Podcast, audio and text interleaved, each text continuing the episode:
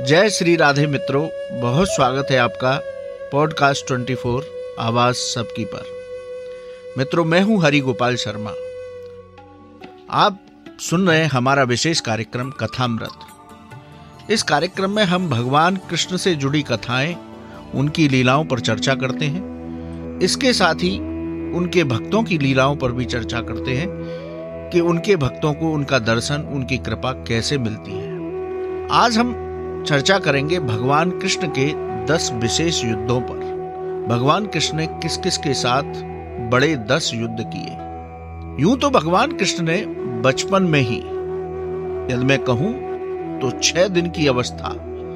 जब उनका छठी पूजन संस्कार था, तभी उन्होंने पूतना राक्षसी का वध कर दिया था। इसी तरह उन्होंने बचपन में कई राक्षसों का वध किया। लेकिन उनके दस युद्ध जो थे वो बड़े युद्ध माने गए शास्त्रों में उनका विस्तार से वर्णन किया गया है।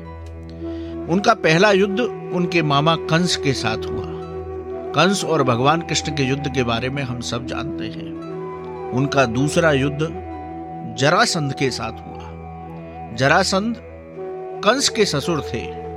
जरासंध को जब पता लगा कि उनके दामाद की मृत्यु हो गई कृष्ण के हाथों तो जरासंध ने कंस की मृत्यु का बदला लेने के लिए मथुरा पर अठारह बार आक्रमण किया।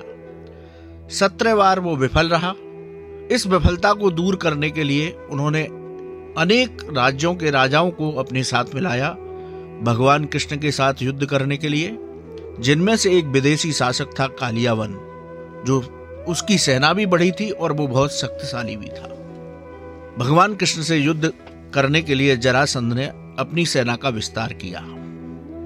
लेकिन महाभारत युद्ध के पहले भीम ने जरासंध के शरीर को दो हिस्सों में काट करके उसका वध किया। तीसरा युद्ध हुआ भगवान कृष्ण का कालियावन के साथ। जैसे मैंने बताया कि कालियावन को जरासंध ने अपनी सेना में मिलाया था। कालियावन के साथ युद्ध हुआ।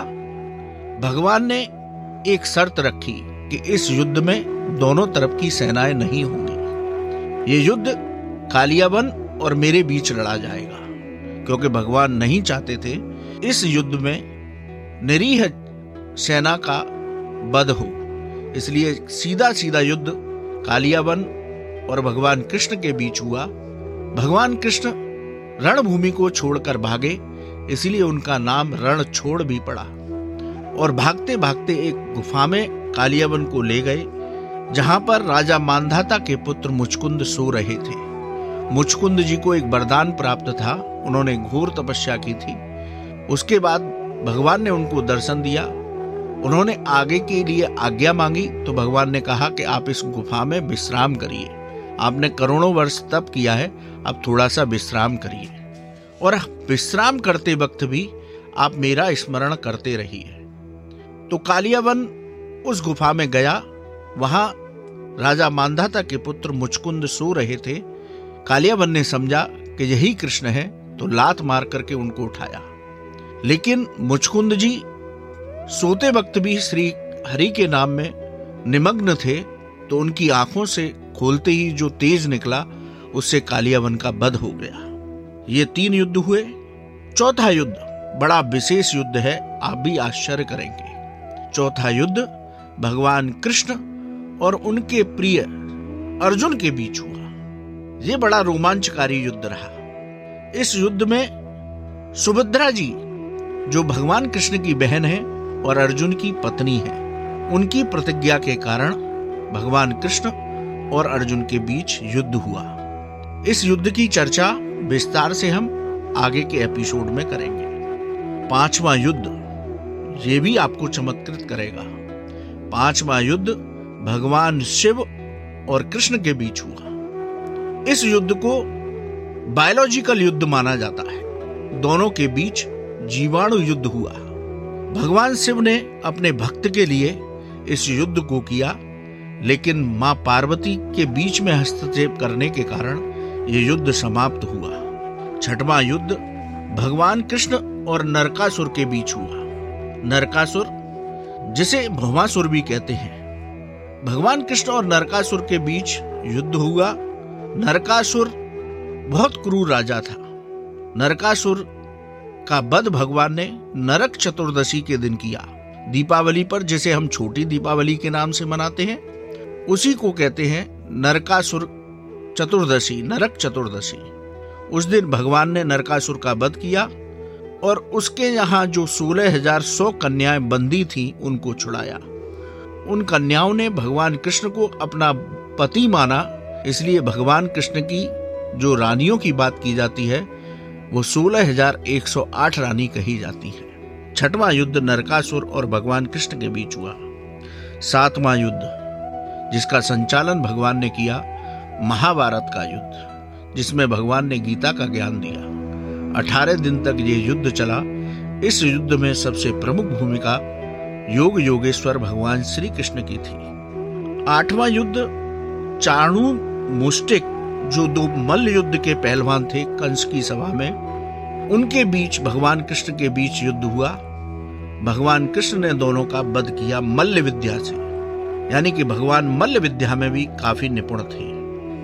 नौवा युद्ध भगवान कृष्ण और जामबंत जी के साथ हुआ। एक मणि को लेकर के भगवान कृष्ण और जामबंत जी के बीच युद्ध हुआ। इस युद्ध के बारे में हम आगे के एपिसोडों में विस्तार से चर्चा करेंगे। भगवान कृष्ण ने जामबंत जी से वो मणि ली और जामबंत जी ने बड़े प्रेम से उस मणि को भगवान कृष्ण को दिया। साथ ही उस मणि के साथ अपनी कन्या का विवाह भी भगवान श्री कृष्ण के साथ किया। इस कथा के बारे में चर्चा आगे करेंगे। दसवां युद्ध भगवान कृष्ण और पांडु के बीच हुआ। यह भी बड़ी रोचक कथा है। पांडु एक राजा थे, लेकिन वो भगवान कृष्ण को नहीं मानते थे। वो भगवान कृष्ण की तरह अपना स्वरूप बना करके रहते थे। वो कहते थे, मैं ही कृष्ण हूँ, कोई दूसरा कृष्ण नहीं है। उनको इतना मत था कि एक बार उन्होंने भगवान कृष्ण को ललकारा। पांडु और भगवान कृष्ण के बीच युद्ध हुआ। भगवान ने पांडु का वध किया। पांडु के पुत्र थे सुदक्षण उन्होंने भगवान कृष्ण को मारने के लिए यज्ञ किया, लेकिन द्वारिका पहुँचते पहुँचते वो यज्ञ की ज्वाला विपरीत दिशा में यानी सुदक्षिण जहाँ यज्ञ कर रहे थे, वहाँ चली गई और उसके साथ सुदक्षिण का भी बध हो गया। तो इस तरह से भगवान के दस प्रमुख युद्धों की चर्चा शास्त्रों में दी गई है। इनमें से जो हमने कुछ विशेष युद्ध बताए, उनके बारे में आगे के एपिसोडों में चर्चा करेंगे। तो भगवान कृष्ण के ये दस विशेष युद्ध रहे। मित्रों, इसी तरह आप कथामृत का आनंद पॉडकास्ट 24 आवाज़ सबकी पर निरंतर लेते रहे मेरे साथ। जय श्री राधे।